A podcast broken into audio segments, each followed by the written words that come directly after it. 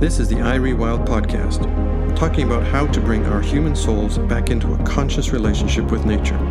Presented by iRewild, a global institute for thought leaders who are leading a new era of ecological consciousness. Hosted by Ida Covey, an eco psychologist and the CEO of iRewild.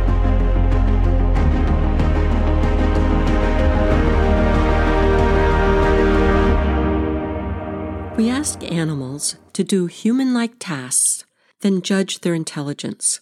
Have we been testing intelligence all wrong?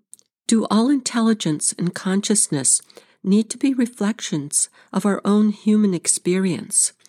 Or should all life on Earth be appreciated on its own terms, each life form according to its natural abilities necessary for living its own life? Scientists have discovered that plants are conscious of and respond to their environments. They are capable of changing their behaviors in their drives to survive and reproduce. Plants have an arsenal of defenses and strategies they can use to defend against harm. To escape being eaten by animals that feed on them, they can generate poisons and repellents. They can grow in locations that are difficult to access and the option that I find brilliant. They can emit odors to attract the natural predators of whatever is preying on them. People typically assume that plants don't feel it when we touch them, yet researchers have discovered that plant life can sense and respond to sound and touch, that it is self aware and cognitive. Plants can learn and repeat new behaviors when needed.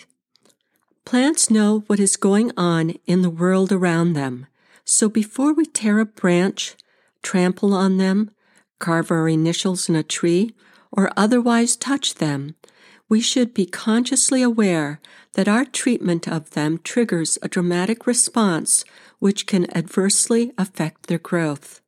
Not only does our touching them affect plants, it also affects us.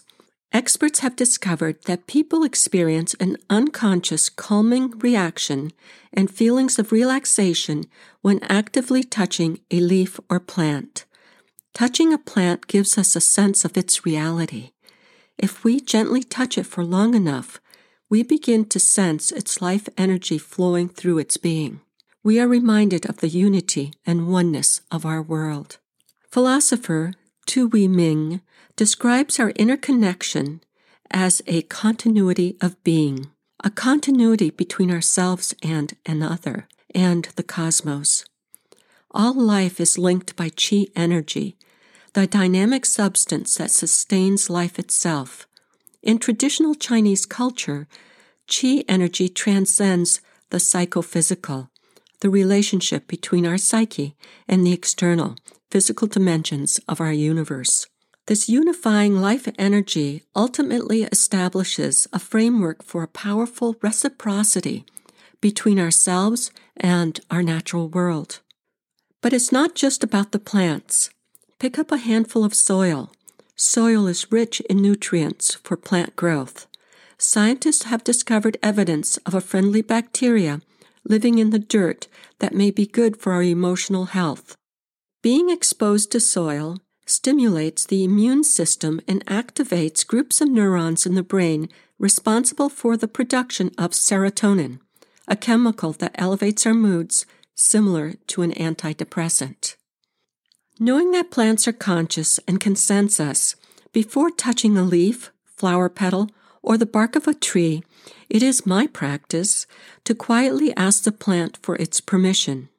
I express my heartfelt gratitude and love then softly, kindly, and quietly, I feel the plant. Crazy? Maybe, maybe not, because I always remember that as I touch them, they are touching me back. That alone is thought provoking. I encourage you to take the time to thoughtfully explore, touch, and enjoy nature.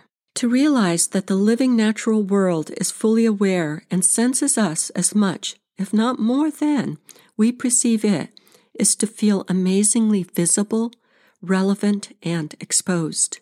We are confronted by nature's life essence, awareness, and ability to feel. We are being experienced, just as we are experiencing nature. In order to enjoy and protect nature for all wildlife and people, we must remain aware of our ecosystem's fragility and needs as we connect with these special places.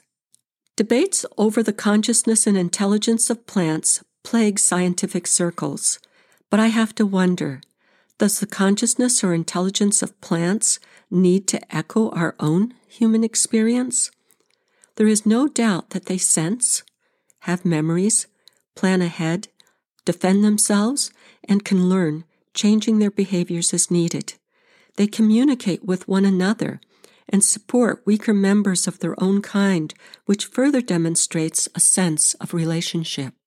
Does this qualify for intelligence and consciousness?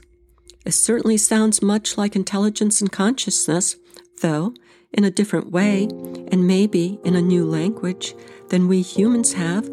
Maybe plants are authors of a language, a language of a living being that we don't yet understand. If it's not yet obvious, there is so much to learn and love about our remarkable little planet, the one place we call our home. Every breath we take, every mouthful of food we eat, every drop of water we drink comes from our natural world.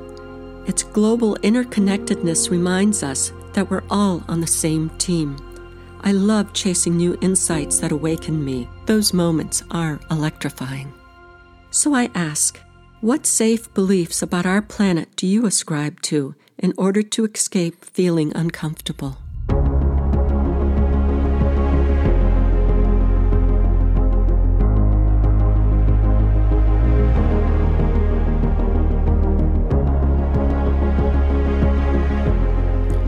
Thank you for listening to iRewild. Make sure to catch more iRewild episodes where we continue to learn about experiencing the living creative energies of our natural world.